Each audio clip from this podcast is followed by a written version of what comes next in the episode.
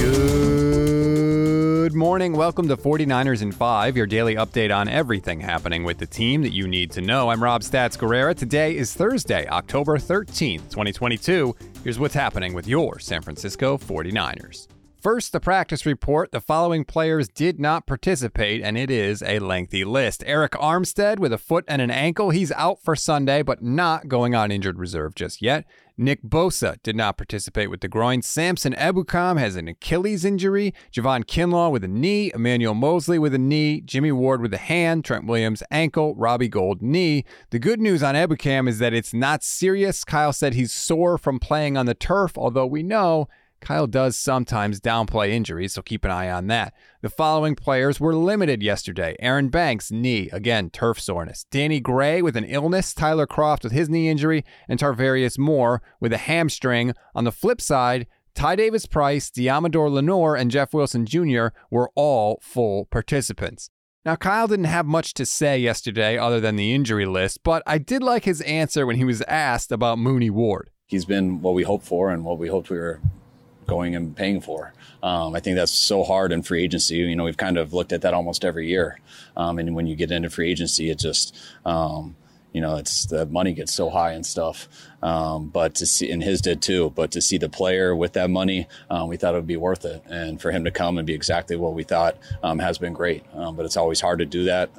Took us a while to be able to do that. But when you do take a swing, you hope you hit. And uh, I really feel like we have.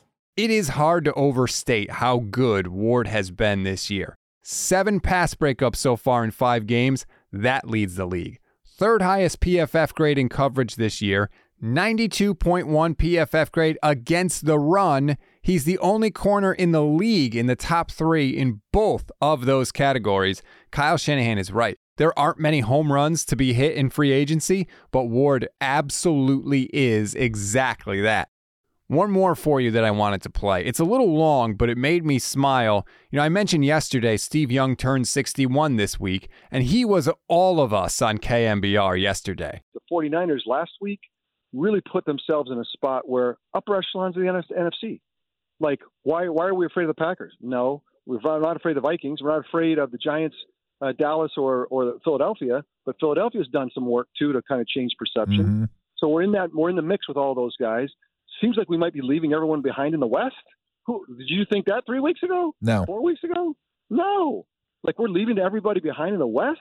So this is, I mean, stuff's happening every week, and that's so. To me, this week, uh, the Carolina week was like, to your point, Tom. Yeah, we went out there like we're a really good team and just kind of rolled it up, and that's how we and that's how we roll, and that changes perception around the league, and that matters because on Wednesday, I always say on Wednesday when the team gets the the book and ever they're going to start going through installations, everybody kind of knows perceptually who you're playing, and you you pay attention. And and and I think that everyone's going to say, you know, this week when the when the Falcons pick roll out their book today and they say who are we playing the 49ers, oh, top of the NFC.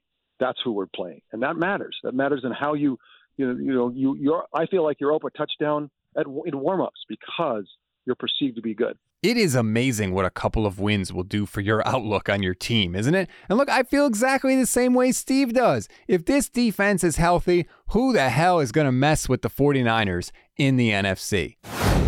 We always give you one thing to read, one thing to watch, and one thing you might have missed. One thing to read on this Thursday rumors seem to be picking up about the return of wide receiver Odell Beckham Jr. after he tore his ACL in the Super Bowl. Some executives believe he could be ready to sign next month, Jeremy Fowler of ESPN has a piece about possible landing spots for him on ESPN.com. Jeremy gives the 49ers a fighting chance. One thing to watch. This is a long term watch, but I saw it and I want you to keep it in mind. The Niners apparently took advantage of their proximity this week to do some scouting in the South. John Lynch, Adam Peters, and Keena Turner visited with Deion Sanders, who's the head coach at Jackson State University, and also at Georgia on Tuesday. One thing you may have missed Kyle Shanahan had a fun interaction with the 49ers beat writers just before his press conference at the Greenbrier started yesterday. You guys staying at Greenbrier too? That's messed up.